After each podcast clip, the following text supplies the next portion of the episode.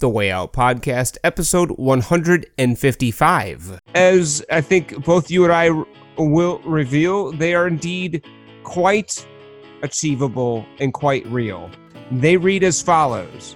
If we are painstaking about this phase of our development, we will be amazed before we are halfway through. We are going to know a new freedom and a new happiness. We will not regret the past, nor wish to shut the door on it. We will comprehend the word serenity, and we will know peace. No matter how far down the scale we have gone, we will see how our experience can benefit others. That feeling of uselessness and self-pity will disappear. We will lose interest in selfish things and gain interest in our fellows. Self-seeking will slip away. Our whole attitude and outlook upon life will change. Fear of people and of economic insecurity will leave us. We will intuitively know how to handle situations which used to baffle us. We will suddenly realize that God is doing for us what we could not do for ourselves. Are these extravagant promises? We think not. They are being fulfilled among us, sometimes quickly, sometimes slowly. They will always materialize if we work for them. 999 meetings, they go, if we what? You go, get a sponsor, work some steps. I always tell myself, almost like Rain Man, after that I say, work, work, work. Those sound like a fairy tale. No way that these things can actually materialize. Not all these things that haunted me all my life, that I tried to shed all my life. And it's like, you know, trying to shake a shadow, right? Never was able to do it. Never was able to shake that shadow of, you know, fear and resentment and self-centeredness and, you know, constant worry of economic insecurity and fear of people and all of these things that plagued me like an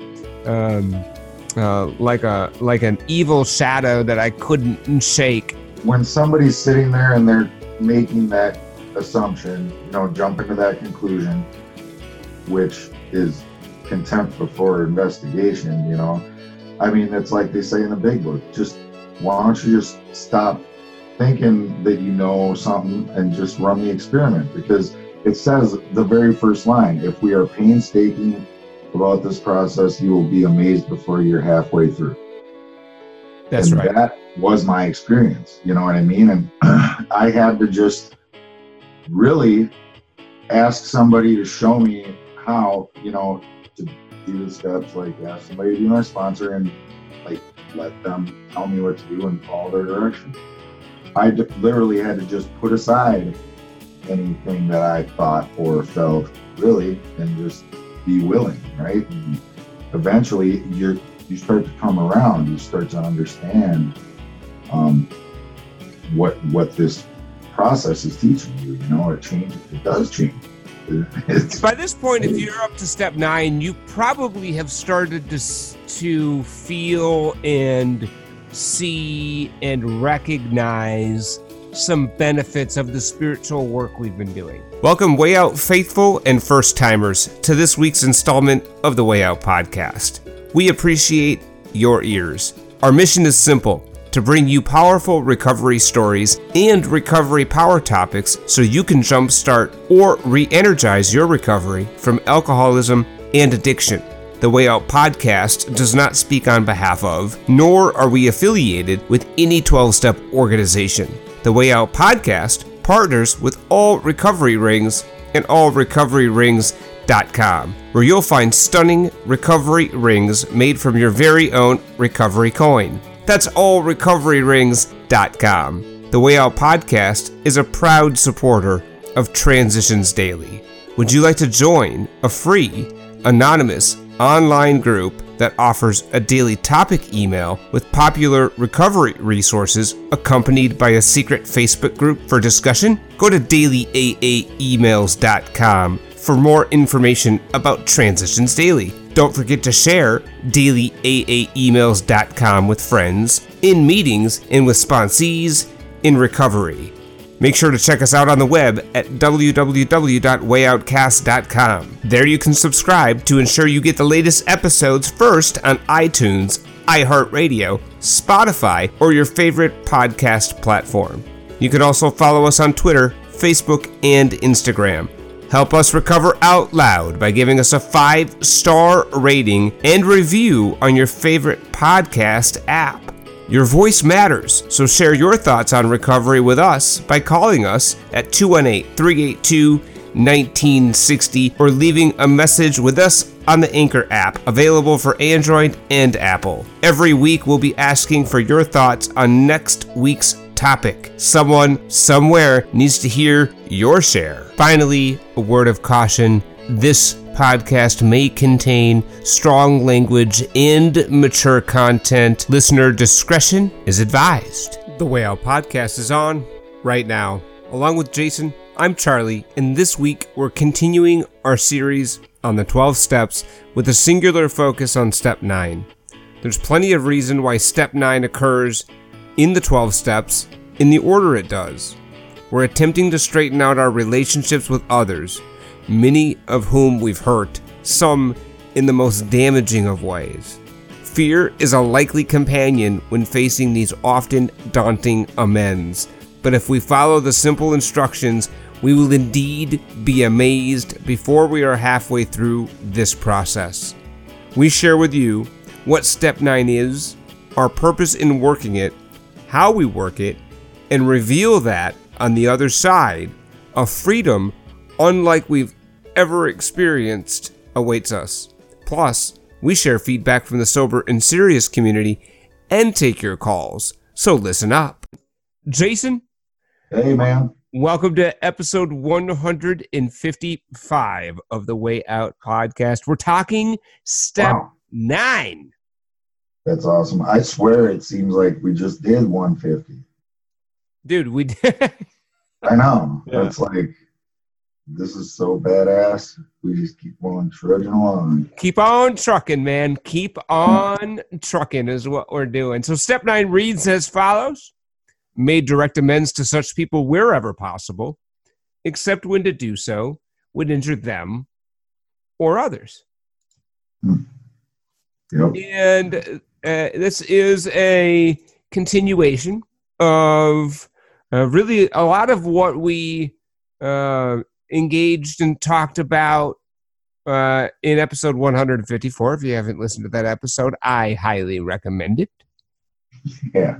I highly recommend you run, don't walk to your nearest device and go ahead and listen to 154. But today we're talking Step 9, and this is definitely the epitome of an action step, no?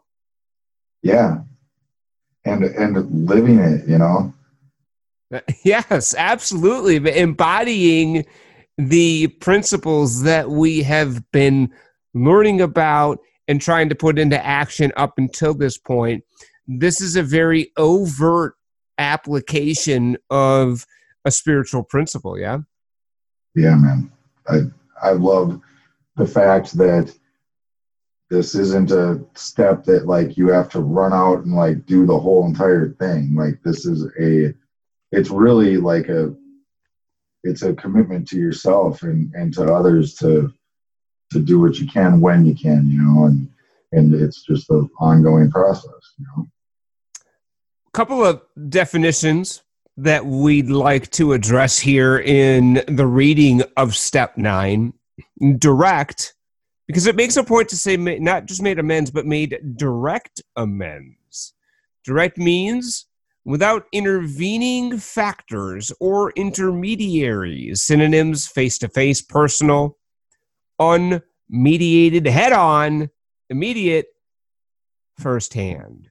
So the preference here, clearly, is to make these amends face-to-face, in person, and head-on, not in a roundabout sort of impersonal way, right?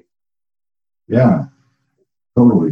I think that's awesome. You know, it's instead, you know, it's the opposite. At least for me, I was a runner, right? So like, it's the opposite of what my usual remedy was, which was, I'm going to get as far away from this person, place, and thing as possible because I'm not going to fucking deal with this drama, you know?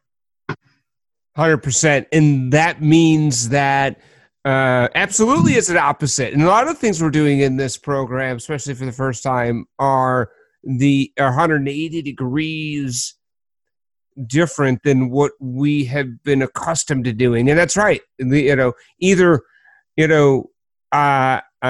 ran, or I avoided, right?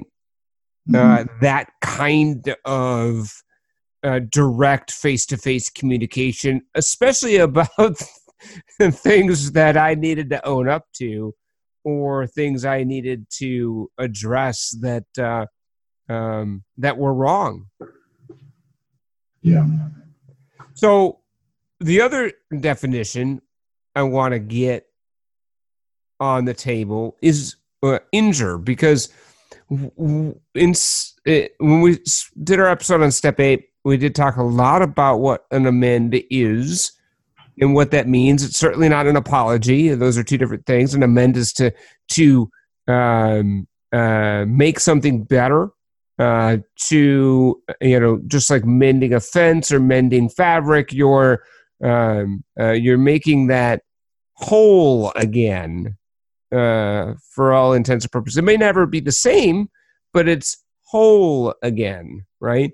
And that's what an amends means. But we need to identify what injure means, you know, and that could be physical or that could be emotional. But if we caused somebody harm, if we injured them, that's the kind of amend that we're trying to make, is to those that we injured. And those are all folks that ended up on our Step 8 list that we did previously. What we want to address here today is, you know, get a really working definition of what Step 9 is, what the purpose of this step is, how we work this step, and then what we can expect coming out of this step, right? So what it is, okay, what the purpose is, how we work it, and what can we expect after completion of this so very important work, right? Yeah, absolutely. It's some of the most effective. Yeah, yeah, yeah. And this is we don't have a clue what it's going to do, you know, We just know, because we did the previous work, that now our fear has turned into, you know, a compulsion or a feeling of needing to face these things. Like, we've started to do some action. We've started to learn that we're reaping some benefits from doing the things that we've done already. And we're starting to recognize reality and the fact that we need to do this stuff so that we can be free, and so that they, you know, maybe so they can be free, but really it's just so we can be free, you know.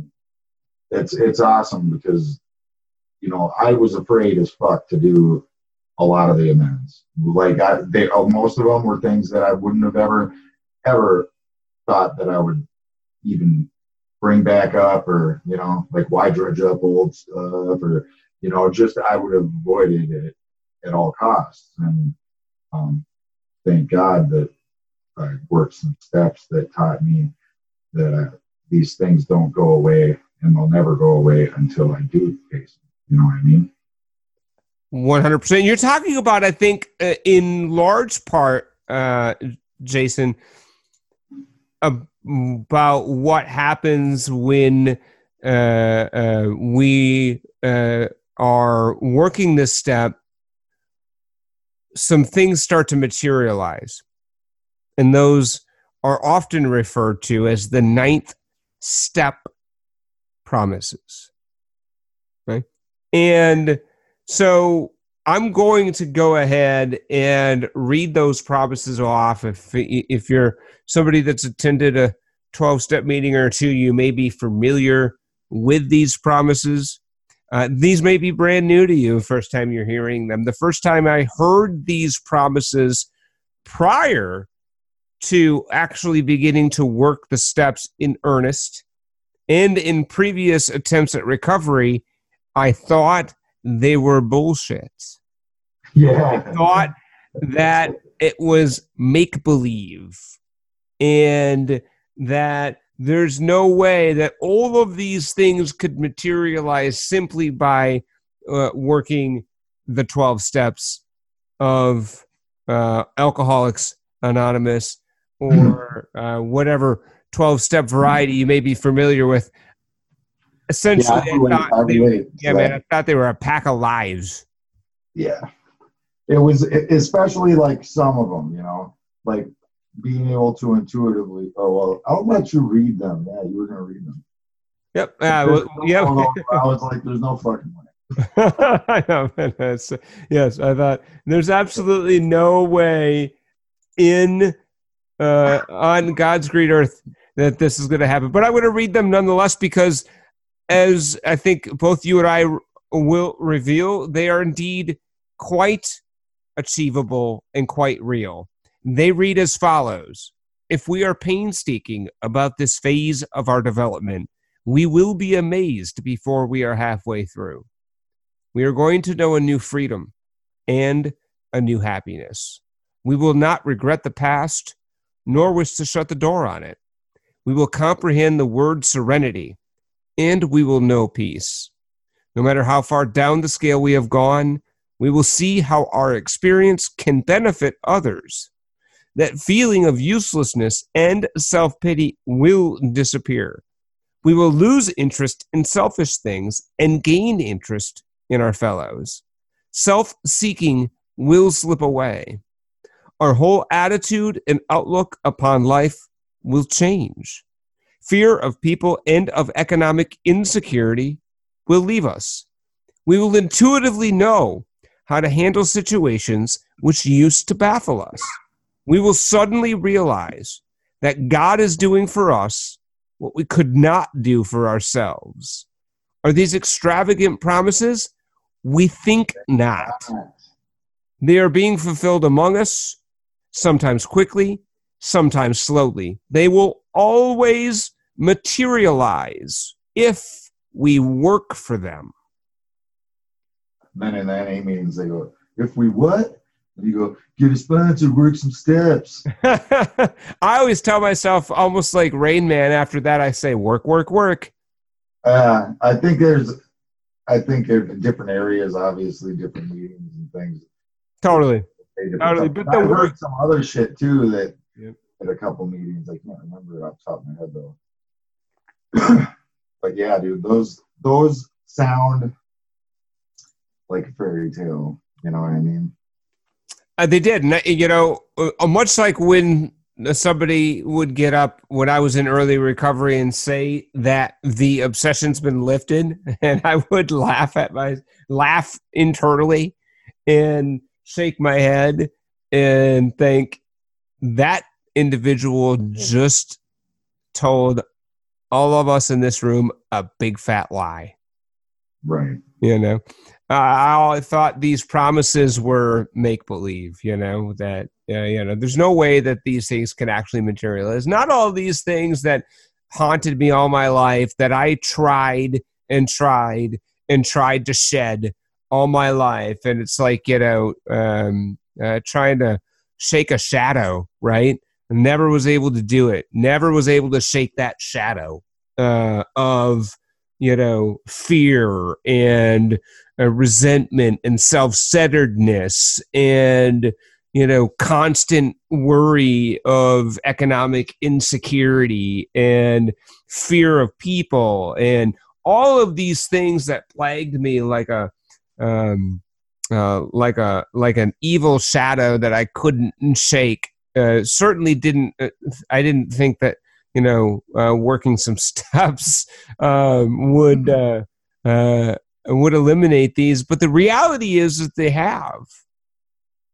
Yeah, and then too, when when somebody's sitting there and they're making that assumption, you know, jumping to that conclusion, which is contempt before investigation, you know, I mean, it's like they say in the Big Book, just why don't you just stop thinking that you know something and just run the experiment? Because it says the very first line, if we are painstaking about this process, you will be amazed before you're halfway through. That's right. That was my experience, you know what I mean? And I had to just really ask somebody to show me how, you know, to do the steps, like ask somebody to be my sponsor and like let them tell me what to do and follow their directions. I literally had to just put aside anything that I thought or felt really and just be willing, right? And eventually you start to come around, you start to understand what this process is teaching you, you know, it does change you. By this point, if you're up to step 9, you probably have started to feel and see and recognize some benefits of the spiritual work we've been doing. Yeah. And so for me, even though step 9 was still pretty big and scary, and there were amends that I really didn't want to make for what I thought were some pretty good reasons. Oh, yeah. I had accumulated enough evidence to that point that the previous steps had yielded dividends for me that I couldn't have anticipated. I started to have a relationship with a God of my understanding that was meaningful and yielding a difference in how I conducted myself on a day in and day out basis. And I started to have a fundamentally different experience, both spiritually and within the people in my life. And my job got better, but it's the same job. And, you know, my relationships got better, but they were the same people, right? Dude, isn't that crazy, too? Right? You know what I mean? Like, for real. Like, the job I'm at now, you know, I kind of dig it, but it's like I would have hated this job before. Some of the characters, there's, you know, some big personalities, some guys that are kind of dicks in there. And I just show up and I'm like grateful to have a job and I'm grateful to be able to be of use there. And that's weird. Like my freaking whole attitude and outlook on life. Bingo. And that's really it, man. I mean, our whole attitude and outlook upon life will change, right? And that to me was it was pretty profound. So that's a long way of saying that even though step 9 was scary to me, I was willing to do whatever it took in order to work this step in its entirety. Now, many amends are those that we would term living amends that you don't 100% complete, right? But there are ones that we do formally make, and we got to make as many of those as possible. So, Jason, why don't you take a moment to share your experience with step 9? Okay. Well, I mean, I started small, and I think it's instructive to remember that, you know, because I wanted to take on the hardest ones first. And, you know, my sponsor said, why don't you do some that are more easily attainable, you know, and start there. So you can see, you know, how it works and if it starts to feel different, you know, things start to feel different, you know, because I think it's important that we have some kind of understanding within ourselves that like this is actually going to not only benefit me, you know, but it's going to like feel good too, you know, it's going to be like nice, you know, like, but there was some, honestly, dude, there was a couple of my amends that I, because like I had said in the last episode that we met numerous times, me and my sponsor, and he helped me go come up with like a game plan, right, for how I'm going to do a lot of these. So some of them, when I got to do them, I was thinking for sure it was going to like go way different for whatever reason. But it's funny because, and here's the biggest thing, dude. I think that we convince ourselves of all sorts of shit. So we think we know stuff and we have no fucking idea, like how things are going to go, what people really think of us, yada, yada, yada. How they're going to respond, right? We're so used to manifesting that destiny. Well, if I do this, they're going to do this, and then I'm going to do this, and they're going to do this, and I'm going to do this. And it's either going to turn out really bad or really great, but I'm already going to, you know, decide how this all goes, you know, blow by blow, and how it's going to fucking end, like we know. And then what's the ultimate decision, right? We avoid it. So then now you think you're sitting there and you feel like you're really smart because you just avoided all that. Right. You didn't even fucking have the balls to show up, man. Totally. And yeah. So I look at that. So keep that in mind, because it's like, I think there's something very, very powerful about just the fact that if you're being out loud about what you're experiencing and that you're on the recovery journey, you never know who's watching. And so a lot of times people already kind of know that you've been doing better, that you're getting better, that you're doing more positive things and that life's been changing for you.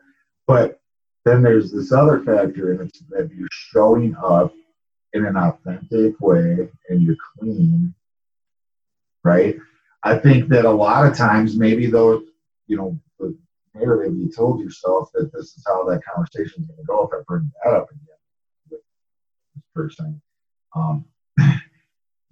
Maybe it would have went that way if you were using or if you were drunk or if you were high, but like showing up sober, and especially after you've been putting a concentrated effort towards bettering yourself, learning new stuff, you know, taking things to heart and trying to like live a principled lifestyle. Just those two things, being sober and that stuff, the self-work together, equal a completely different equation when you show up for this stuff. So I've had these amends where I've been like fearful, nervous, really nervous going into them, and then they ended up being beautiful, dude, like not bad at all. It was actually like pleasant and really cool, you know, and it was like I've learned that I was wrong, and instead of being defensive about it, I was like really grateful, man. I was grateful for it, and I, you know, if anything, maybe I might have had a little hint of like feeling like shit about the fact that I convinced myself for so long, or, you know, like what, how many good times I could have missed out on, or whatever the case may be, but I try not to project in those ways.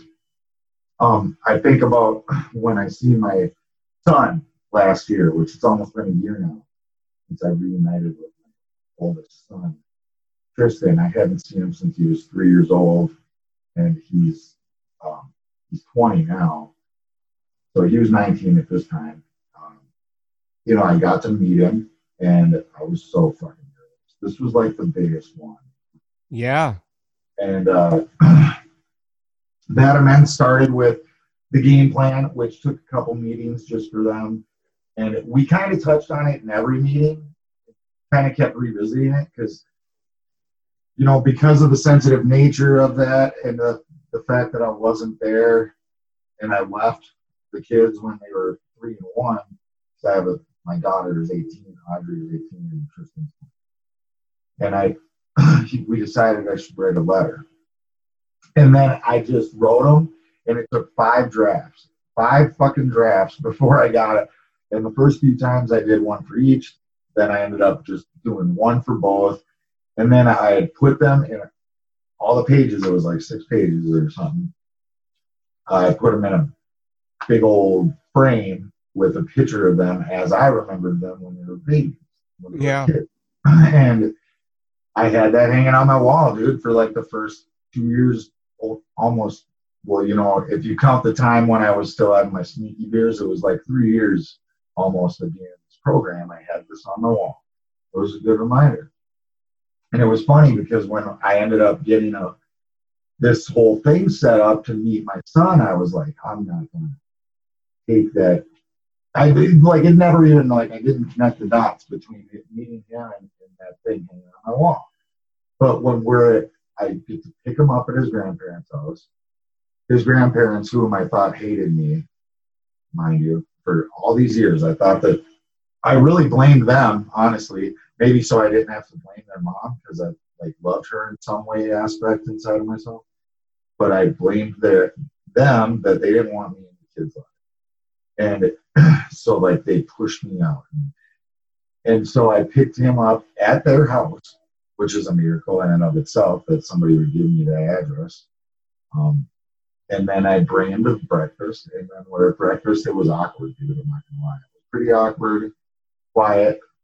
I just kept trying to bring up small talk or something, you know, just get him talking. Yep. But then eventually he had said something, he was asking some questions about like where I'm living or something. And then he came out and said, "Can I see your place? Like, can I see where you live?" And I said, yeah, dude, we'll go there right after this. So I bring him to my house in Brooklyn Park, now my old house. And I'm like, man, sitting there for an hour, bro. And it was like just blah, blah, blah. He was really starting to become a chatterbox then. And then it just dawned on me like, oh, fuck, yeah, I got this thing right here. And you know, he was probably like, what the hell? Because I was like thinking out loud and I got all excited and I jumped up and I was like, oh, I got to show you something. I'm like, I got to give you something. And I pulled that thing off the wall, dude, and I took that letter out and I folded it up and I put it in an envelope, which was already in there as well with the letter. Like, you know, I had it all ready to go if the opportunity ever presented itself. And like, what does 8 step say? It's became willing to make these amends, right? That's right. Willing. And my sponsor told me something, that those are the kinds of amends that you'll never get that chance. But you want to be ready if you do. It's not about, will I get to, you know, try to make an amend to my kids? It's about, if they come looking for me, what are they going to find? Are they going to find fucked up Jason? Or are they going to find like, Jason, who's, you know, doing all this positive stuff and like helping people and, you know, whatever, is in a healthy place mentally and emotionally. So I give him that. And I asked him, please don't read it right now, dude. I was like, but this means a lot to me. And I'll tell you kind of why. And I just told him that it's part of my recovery program that I need to give you this. And I said, please show your sister, you know, because I haven't talked to her. I still haven't talked to her. And that's really instructive for a couple of different reasons now. And we're going to have an on-air production meeting. Your audio is kind of coming in and out. So you may or may not be able to do anything about it. And if you can't, that's fine. We will soldier through regardless, but your audio's coming in and out a little bit. So anything you can do to address that would be great. And you know, while you're doing that, I can share a little bit about my 9th step experience, which you know, it's funny. Your sponsor, Jason, said that.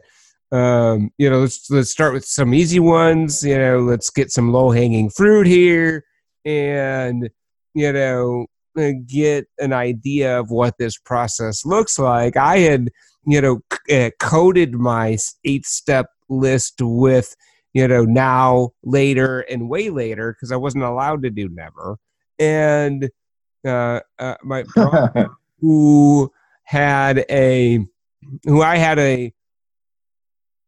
very significant resentment against for a very long time. I said way later with him, I really meant never. I really did. I really meant I don't want to do it. And my sponsor looks at me and he's like, that's the one you got to do first, man. That's the one you got to do. Because it's taking so much energy, right? There's so much wrapped up into that, you got to get this one done first, and the rest of them are going to be, pretty easy, and so I did. I took his advice, and I texted him and asked him if he was willing to, grab lunch, and I half expected him to say no. Go fuck yourself. You know what I mean? Right. But he said yes. And I'm not sure why he did, or why he didn't just blow me off, or why he didn't just not respond, because those would have been, that would have been understandable based on, our relationship to that point. That behavior would have been totally understandable. He didn't. He said yes. So we met at lunch, and like you, I had a game plan lined out with this amend, which was very simple. I wasn't going to go into detail about everything that I had done wrong, because it wasn't the point. I was going to own the fact that I had behaved in ways that hurt him, that I acted in a variety of ways selfishly, and I had to own it, and I did, and I owned my behavior, and I owned how that behavior hurt him. And then that's hard, right? And that's hard. Yeah. Hard. And that's why I got 5 letters in my got shot down. Right. Because it was strictly about my behavior, and strictly about owning that, and strictly about it.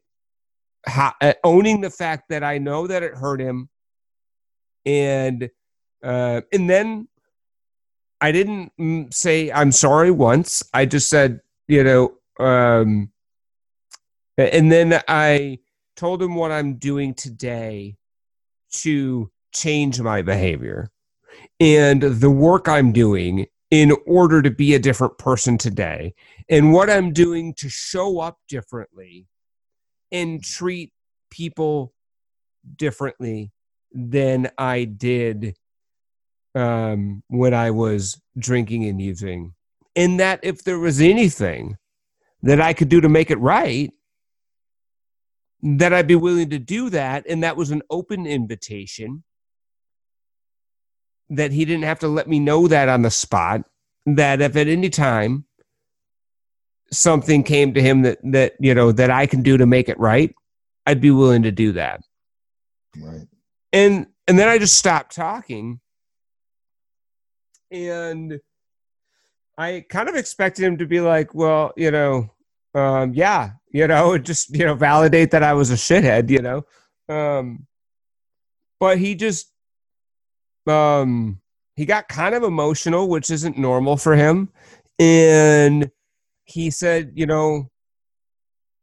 I haven't been perfect either, and I'm working on stuff too. And I'm working on being a better person too.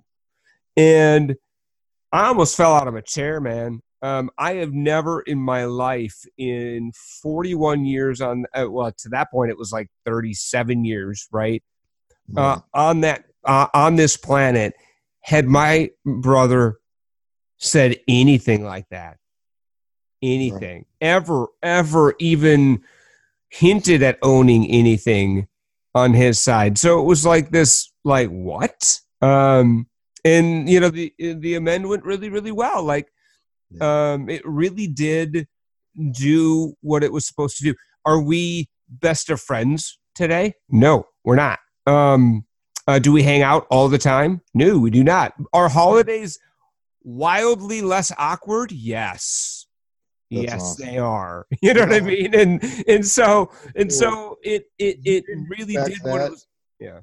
You know, you didn't expect him to respond in that way, and you didn't expect to, you know, come to a place where you could relate with one another, dude. Like, that's beautiful, you know, to hear your story. It's like, I got a little emotional because I'm like, man, this is what it's about, you know, like making peace with ourselves only comes through making peace with others, right? Like, we need to do that. We can't continue to pretend that we didn't do harm, or you know, we can't continue to pretend that we can like hate somebody forever because they harmed us either, you know, like we need to be free. So that's awesome, dude. I love that story. And it's a really instructive story, and it's interesting because the Big Book literally calls this situation out, and it's really quite amazing. So this is on page 77. Okay. Under no condition do we criticize such a person or argue. We simply tell them we will never get over drinking until we have done our utmost to straighten out the past. We are there to sweep off our side of the street, realizing that nothing worthwhile can be accomplished until we do so. Never trying to tell him what he should do. His faults are not discussed. We stick to our own. If our manner is calm, frank, and open, we will be gratified with the result. In 9 cases out of 10, the unexpected happens. Sometimes the man we are calling upon admits his own fault. So feuds of years standing melt away in an hour. Mm-hmm. Rarely do we fail to make satisfactory progress. Our former enemies sometimes praise what we are doing and wish us well. That is what happened to me. Literally, this thing in the Big Book actually happened to me in real life, and that to me is fucking amazing. Yeah, dude. And it's not going to happen on everyone, but those, if we are, like you said, showing up in an authentic, honest, humble way, sticking to only our side of the street, and then asking what we can do to make it right, it's amazing what will transpire. Well, it's funny too, because, you know, after my son, I bring him home. I wanted to get back to that because it's I feel also instructive. Like, I dropped him off at his grandparents' house, and they came outside to see me, and they told me that they loved me, and they told me that they've been praying for me all these years. Oh, wow. And we cried, dude. And I told them, I thought you always hated me. I thought you didn't want me in their life. I thought that you guys like took control of the situation and weren't letting Andrea contact me and all this and that, you know, and they're like, no, we've always prayed that you would come back around. We knew one day you would. We knew one day you would find yourself. That is so cool. And I couldn't fucking believe it. I was just like, I mean, we must have stood out there for half an hour and talked, and it was like everything I ever told myself was just so wrong. And, you know, as it was with them, and it has been with so many of my amends, dude, that there came a point in the conversation some of those times where we would get just on that right tip, that right depth, where I would get super emotional and start feeling kind of like shameful, like, and I would start expressing that, and invariably, bro, every time I do that with anybody who I feel I owe an apology or, you know, whatever, it's like they always like cut me off and tell me that I was, you know, they like try to comfort me, dude. And I'm like, and then I'm even like more sitting there feeling like I don't deserve this comforting. But, you know, I think that's part of that self-love, right? And that takes time for us to really forgive ourselves, and, you know, for us to be able to walk away from the shame takes time. So in the beginning, you know, you're making these amends, you might feel some of that, but you know what? It does get better if you keep doing each next right thing in front of you. If you stay connected with your community and with your supports, it's great. Like, and that is that part of the promises that you read that says God is truly doing for us what we could never do for ourselves. That is the part for me, is the shame, and the learning to love myself and feel whole. To really feel whole is a thing that God's doing. I'm doing these actions, you know, and it's getting a little bit easier, right, to be uncomfortable, but it's not me. It's because the old me wouldn't have ever fucking did any of these things. You know what I mean? Like, right. I didn't have the balls to do anything except for tell myself lies and drown my feelings in drugs and alcohol and women and money and whatever. So anyway. So I'm gonna share a one more amend example from my own ninth step, because I think the way it transpired was also very instructive. That was to my third ex-wife. And three wives. I guess I didn't know that. I had three. Is my mic better? It's way better. Yep. Sweet, I fixed it. Yep. Way better. Yep. So we have my third. Yes. I've been divorced 3 times. And now the second was a rebound marriage. So, you know, I mean, I always tell people that I try to tell people that doesn't count, but nobody's ever given me a pass on it. So I still have to count it as an actual marriage. So yes, it's 3. And this, I had a tremendous resentment against her because I felt like she abandoned me at my most vulnerable and in a time of desperate need when I was at rock bottom and just at the very, very, very, very beginning of my sobriety. And so come to the 9th step, you know, I really struggled with it because I felt like, you know, I mean, she kicked me out of the house, gave me 2 weeks to, you know, pack my stuff and my kids up and leave. And I really, you know, I just had a lot of resentment, a lot of bitter feelings toward her for the way she, with the way I viewed her action toward me and the way she treated me. Understandable. Yeah, for sure. And so it was very difficult to, you know, own my own peace.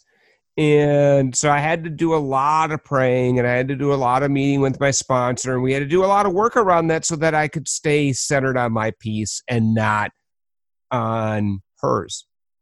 And so, yeah.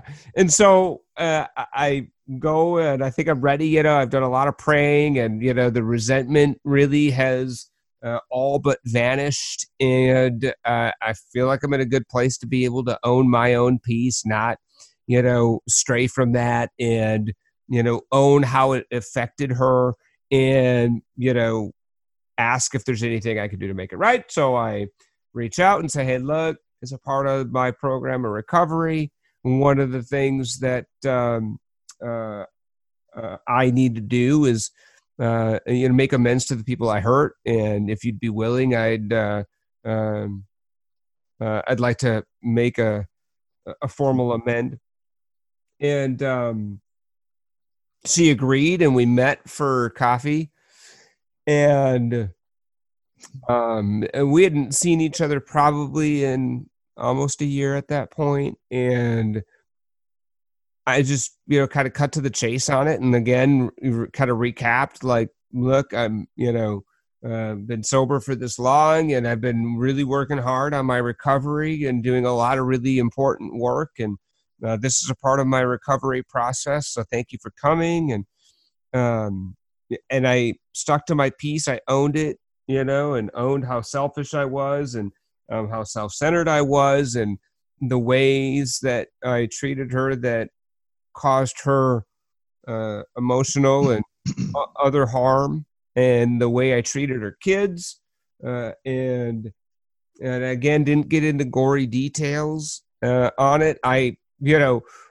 Incidentally, after my surrender moment to the counselor in treatment, and when we were still married, I immediately had come home and, unburdened myself of all the crappy things I did that she didn't know about, which is not the time to do it. It probably didn't help my chances of wanting to stay married at that point. Hell no. Dude, it was awful. It was all the things that she didn't know that I did, and she was just like fucking horrified, not cool. Anyway, so I didn't go into details. I just owned my behavior, how it affected her, and asked her if there was anything that I could do it right. But I had mentioned while I was doing that I, in getting ready for the amend, that I had to pray a lot to get rid of a resentment. Anyway, we get done, and she's like, well, thank you. I don't really think I have anything to own up to. So, but I appreciate you, you owning your piece. And Jason, I literally almost bit my tongue off when she said that. Right. Like, are you serious? Right. and it took every bit of my self-discipline not to, completely fly off the handle and go, New resentment. Oh my God, dude. Oh my God. You literally have nothing? Nothing? Really? Nothing? You can't think of anything? And I got out into the car after we got done, and I called my sponsor, and I freaked out on him, I'm like, and she said she didn't have a fucking thing to apologize for. Can you believe that? And he's laughing like you are, right? Yeah. He's like, that's good stuff. He's like, that's not the point, man. The point is that you owned your piece. You cleaned your side of the street. You should be proud of that. I'm proud of you for doing it. And you're done. You get to walk clean. She, whenever. Well, except now you have to forgive her, I had to pray again, dude. It was a whole new resentment. So I kept praying. I kept praying. Yeah. And it's funny, for weeks I was like that bitch, But it is beautiful, man, that we can let it go. Totally. And I did. You can let any of this shit go. And it's funny. So I finally let it go. And like a couple months later, and she reaches back out, like out of the blue, and she's like, something stuck with me when we, when you made that amend. She's like, you said you had to pray to get rid of a resentment before you could make the amend. And it got me thinking that, I wasn't perfect either. And she went into this whole thing about, some of the things that she wasn't proud of, right, in the relationship. I was not expecting that. And bro, isn't it weird how the second we finally really have let it go, like we finally crossed that turning point where it's no longer eating at us anymore, we're finally like feeling free of it. That's when it comes. Absolutely. Dude, and that's like been my experience through this whole journey, bro. It's like things just come as soon as I'm like ready to like let go of an expectation or something, you know? Totally. But, yeah, it's just brilliant. Just absolutely brilliant. So the reality is that as long as we're sticking to our part, we're sticking to our side of the street, owning our behavior, owning how it affected that other person, and then asking what we can do to make it right. The rest of it's really going to take care of itself, and we don't have to concern ourselves with the rest of it. We get to let that go. Man, yeah. That is such great advice. And unfortunately, people always go, it's just like promises. People go, yeah, right. I know. You know, like how can you tell me that? But I swear to God, Charles is not giving you a line of bullshit here. Nope. It's true. Nope. It's fucking weird. Yeah, that's a spiritual truth right there. Organic. It's like everything just happens the way it was supposed to happen, and probably the way that it, you know, needed to happen. You know, it's hard to see our struggles and that rough road that led us here, all that pain and strife and all that shit, like as a purpose, but it has one. You know, I think that, you know, there's times in our lives when these experiences are going to be the exact well that we're going to be drawing from in certain situations. And they made us be exactly what someone else is going to need. And you know what I mean? Absolutely. That's huge. And when you can finally look at your past as a gift and feel free of it all, by doing these amends and doing the deep inner work, it's so amazing the quality of life that you achieve and can continue to achieve. You know, I mean, it gets messy sometimes, right, bro? But we know what to do. We know how to get, you know, as my sponsor says, sometimes we got to get back to basics. Maybe I up my meeting intake. Maybe I, you know, do whatever. But it's like all these things work together, and we can't, you know, just be into service and that's it and expect it to keep us clean. We can't just be into one aspect of recovery. We need all the different facets of recovery for a holistic healing. And, you know, it's just awesome. This program saved my ass. Step 9 really provides a tremendous freedom if we work it to the best of our given ability. That being said, there's a caveat in this step. And that caveat reads, except when to do so would injure them or others. Mm-hmm. Let's talk about that. What does that mean? Are there instances where if we made an amend, if we did make a direct amend, that it would cause even more harm and injure even further? And I think the answer to that is a resounding yes. Yeah. Sometimes the person's in a place, and you know they're in this place, where they're nowhere near ready to hear from your ass. Right. They don't want to see you. They don't want to hear from you because of whatever has been, whatever the history or whatever the relationship is, right? Because the damage is severe enough that just making contact would stir up more all of that old stuff again. Right. And I think you guys can see, make that amend and unburden ourselves then, right? Because this amend process, even though we benefit from it, we do not get to do it in a selfish way.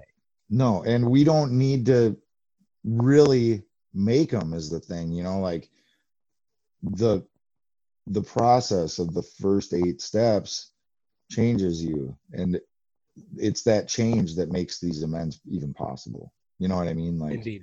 So to look at this caveat at the end of the step, just look at it like this. It's basically saying that, you know, you can still deal with this shit on your end. You know, you just might. Absolutely. You just might not want to do it to them. Yeah. If you've hurt somebody and they don't know you've hurt them, like Yeah, you don't go and tell them, right? You don't get to just unburden yourself, right? You don't get to do Well, you just touched on that too in your story about, like, you told her everything. Everything that she didn't know about. It was not ideal. Dude, no. Not ideal. I did that to my my second wife, you know, Wyatt's mom. Yeah. And But it was funny because I think it was weird because I didn't know anything about this recovery stuff really. Very little. I had this guy who he was my air quotes sponsor twice before, you know, but I never used him and I didn't understand any of this shit. It all was gibberish to me. But I think something clicked in me that day, you know, when I had that meth-induced psychosis and I called my job and I told him what I've been up to. And then I felt such a great benefit from that. I fucking called her like a couple hours later, that same afternoon, I think. And I think I talked for 40 minutes straight, dude. My ear was sweating and shit. Yep. And then when I finally shut up, it was pretty apparent, pretty freaking quick that I literally just scared the living shit out of her. 100 times worse than she, you know, and that was when I was like not able to see my son for the next 9 months. But you know what? Yeah, it was a stumble. It was a mistake. But at the same time, I'm happy to say that, you know, our relationship is much more improved. And now, you know, it just took time. I had to be willing to continue to show up, even though it was hard as fuck. And yeah, that phone call made it 10 times worse. Maybe worse. You know? Dude, it was just like the look of horror as I, you know, in granular detail, listed all of the things she didn't know about was, and you know, and I didn't stop. Like, I mean, read a room, you know, fuck. But no, I didn't. But I didn't stop. So anyway. Dude, I got to write that down in my journal. Granular detail. I love that. I love it. Granular detail, brother. I love that shit. Talk about abrasive, man. Ooh. All right, man. We got some feedback from the Sober and Serious community coming right at us. Let's hear it.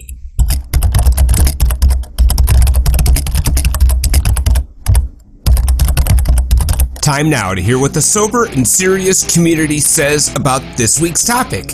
Every week, we share select responses to the weekly show topic, which is posted every Wednesday as the topic of the day on Sober and Serious on Facebook. Your experience, strength, and hope continue to amaze and inspire. So keep up the great work, you guys. I think I know that guy. That's big.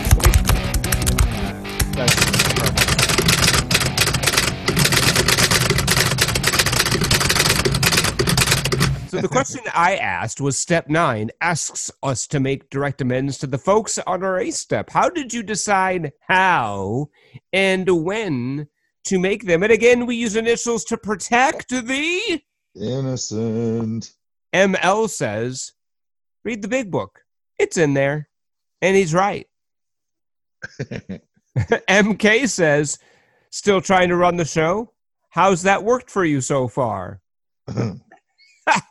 Never works well when I try to run the show. I tell you that. And you know, I tried it. I take it back every now and again. There's no doubt about it.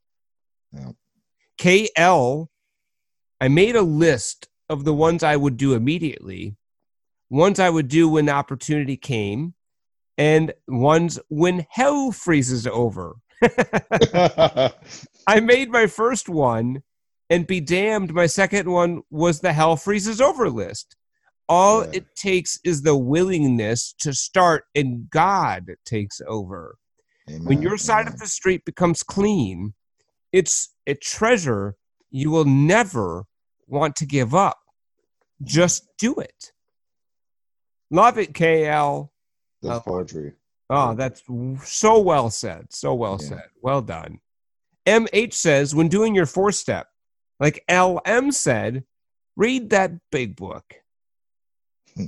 TR, our resident recovery ninja, says, some were prioritized by discussion with my sponsor. Many were not scheduled as my higher power would simply plant them on the sidewalk within inches of me. Mm-hmm. A few were elusive due to my having lived in numerous different countries and for decades before sobering up. I had to practice patience and diligent research. Yeah. Very good. MW will end on this one. Well, I feel like, well, hold on a second. I feel like TR's comment is instructive too, because everybody's experience is different, right? And like talking about living in many different countries. And I just feel like it speaks to that lifelong process aspect of this step, that we don't need to do it all at once, nor are we supposed to. And even if you thought you could, good luck. Yeah, because rare indeed is the individual that's going to be able to, within, 60 days, check every single individual on their A-step list off. You're just not going to do it. No, some are elusive, some whatever. 100%. Some you're not going to be able to track down. Some you're not going to be able to do just because, it would cause injury. Some are going to be what we call living amends, right, where, that amend has to be demonstrated day in and day out by how you show up in those people's lives. My children are that way. Right. Those are living amends that, I make amends to them by being... by showing up in a different way day in and day out. And then on the other side of the coin, if we fall off, you know what I mean? Like, I feel like the further I get into this thing, right, the more responsibility I have now. Because people know, and people are happy that I'm well now, and like if I go and flip it again, it's going to hurt them that much worse. It's going to hurt them a lot worse. No doubt. And look at that. And, the way that TR worded the end of her comment was like, cool. Cause it just spoke to like that commitment to oneself to keep walking this path, and diligent research and always learning, man. Like it's a lifelong thing. And if you can look at it that way, like this is a lifestyle and not a, a one and done. It's not an event. Right. MW says, lots of discussion with my sponsor and God. Amen. Yep. Continual. Because I always got new resentments I need to talk about. Figure out what to do about it. Yep, adding them back in. Or I make mistakes and then I'm like, oh, shit. And then I'll bring it up and be like, I need to make an amend, huh? And I'd be like, Yep. Making amends may seem like a bitter pill to swallow, but for those serious about recovery, it can be good medicine for the spirit and the soul. Oh, it is. Every time. Big or small, you're going to feel it. One of the things I think about when it comes to step 9 is, the simple but not easy, right? It's a simple process, but it's definitely not easy, right? Step 9 is, another one of the 12 steps. It appears to be the most difficult at first blush, right, but the rewards of putting this principle into practice is really immense. The spiritual principle involved is that of forgiveness, right? Not only from others, but forgiveness of ourselves. Well, I look at it like, if you've made it to this point, you obviously got some grit and determination, because by the time you make it to the 9th step, the shit actually ends up being pretty easy, because you worked hard to get here. You know what I mean? You worked real hard to get here. No doubt about it, man. No doubt about it. And I mean, you're still going to have fear. We talked about that earlier, but then when you actually face that music, ends up going really good. And you're like, oh, wow. Dude, I cannot describe the feeling of freedom that I received when I was able to, complete really the lion's share of my amends. And I got all the big ones, right? And so I felt really good about that. And there's still ones that need to be made. And when those opportunities present themselves, I'm ready to make them. But Amen. To get through the big ones, the ones that were really drawing a lot of spiritual energy, it was a tremendous feeling of freedom. Oh yeah. This is no joke, people. This is like the bee's knees. It's the cat's pajamas. Dude, we got a call. Yes.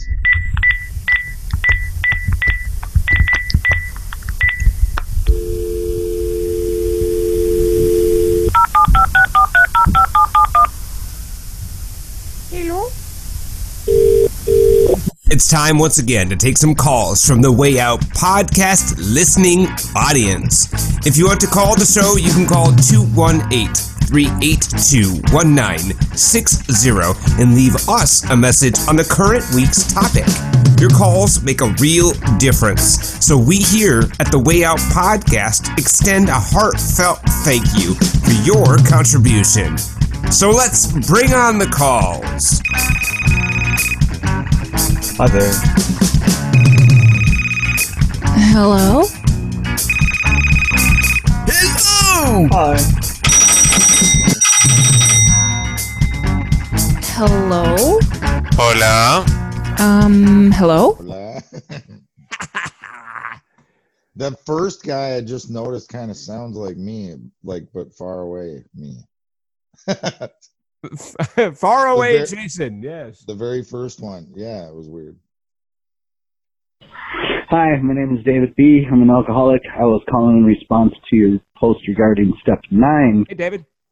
And I left something with Jason on the website or Facebook, and he suggests I call and leave a voicemail.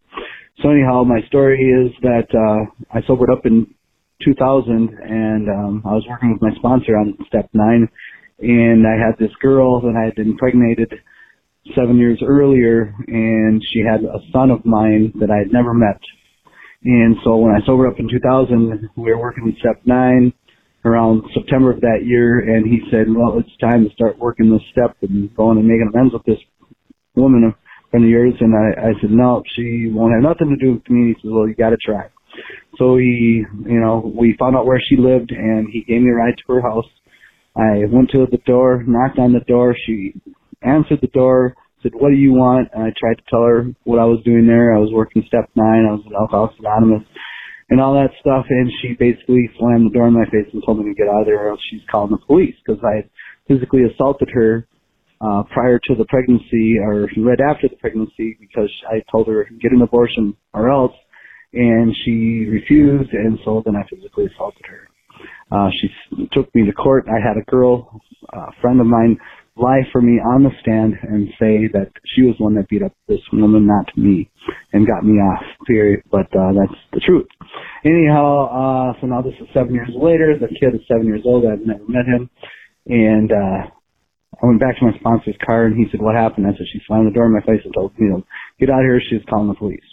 He said, well, you got to start treating her like a human being and like the mother of your child. And I said, what does that mean? He said, you need to send her Mother's Day cards, birthday cards, Christmas cards, maybe even a Valentine's Day card, and treat her and continue to just be as loving and as kind as and patient as you possibly can. And I said, she doesn't want to talk to me. She won't listen to me. And he said, well, would you want to talk to you if you were her? And I said, no. So he said, You got to start treating her like a human being. So I did that for the next year and a half, and finally, after about 18 months of treating her like a person and asking her to see my son, she finally consented. She wanted to meet my then current wife before she consented, and the three of us met in a restaurant with David. That's my son's name. And she said I could visit him for a day, and then it went from a day to a night. And from a night to a weekend, and we started doing things like camping and fishing and just hanging out as fathers and sons do. And it was the beginning of reunification with my loved ones. And he cuts off there, but I think we got the that is powerful, man. Yeah. That is powerful. I mean, that woman wanted goosebumps. Dang nothing to do with him. Mm-mm. Right? And what tremendous advice from his sponsor, you know, treat her like a human being. Right. And to go back to TR's comment about patience and, that commitment piece, right? To really embody the spiritual principles that we've learned, right? And treat other people with those principles in hand. That's really, right. That's phenomenal. Man, I just want to say I'm so proud of you, brother. I know that it's not easy to do that and to make those gestures over and over with literally no feedback whatsoever, as far as like responses or anything, but just like establishing a consistency in those behaviors. That's hard, man. But look at you, dude. That's beautiful, man. That's so beautiful. Thank you for sharing part of your experience with us, man. That was really cool, man. Thank you so much for calling in, because I don't know, man. You got me misty-eyed. Yeah, dude, I'm kind of speechless because I think it's just such a powerful story. Yeah. Brother, an amazing podcast. Thank you so much for being a part of it. Episode 155. If you are delaying on step 9 for any reason, I urge you to make haste and begin to make those amends with that caveat in mind, except when to do so would injure them or others. Right? And you will experience a new freedom and a new happiness. Yes. Be good, everybody, in Way Out Podcast land. We will talk to you next time. Peace, guys. Thank you for being a part of The Way Out. We appreciate your ears. We're sharing powerful recovery stories and recovery power topics every week, so keep listening up. If you would like to reach out to the show, you can visit us on the web at wayoutcast.com. That's wayoutcast, all one word, .com. There you can subscribe to the Way Out Podcast on all of the major podcast aggregators, such as iTunes, CastBox, Stitcher, TuneIn, Podbean, Overcast, and more. Or simply drop your hosts a friendly email at share@wayoutcast.com. If you or someone you know would like to be a guest on the show, contact us at share@wayoutcast.com. See you next time, and remember, if you don't change, your sobriety date will.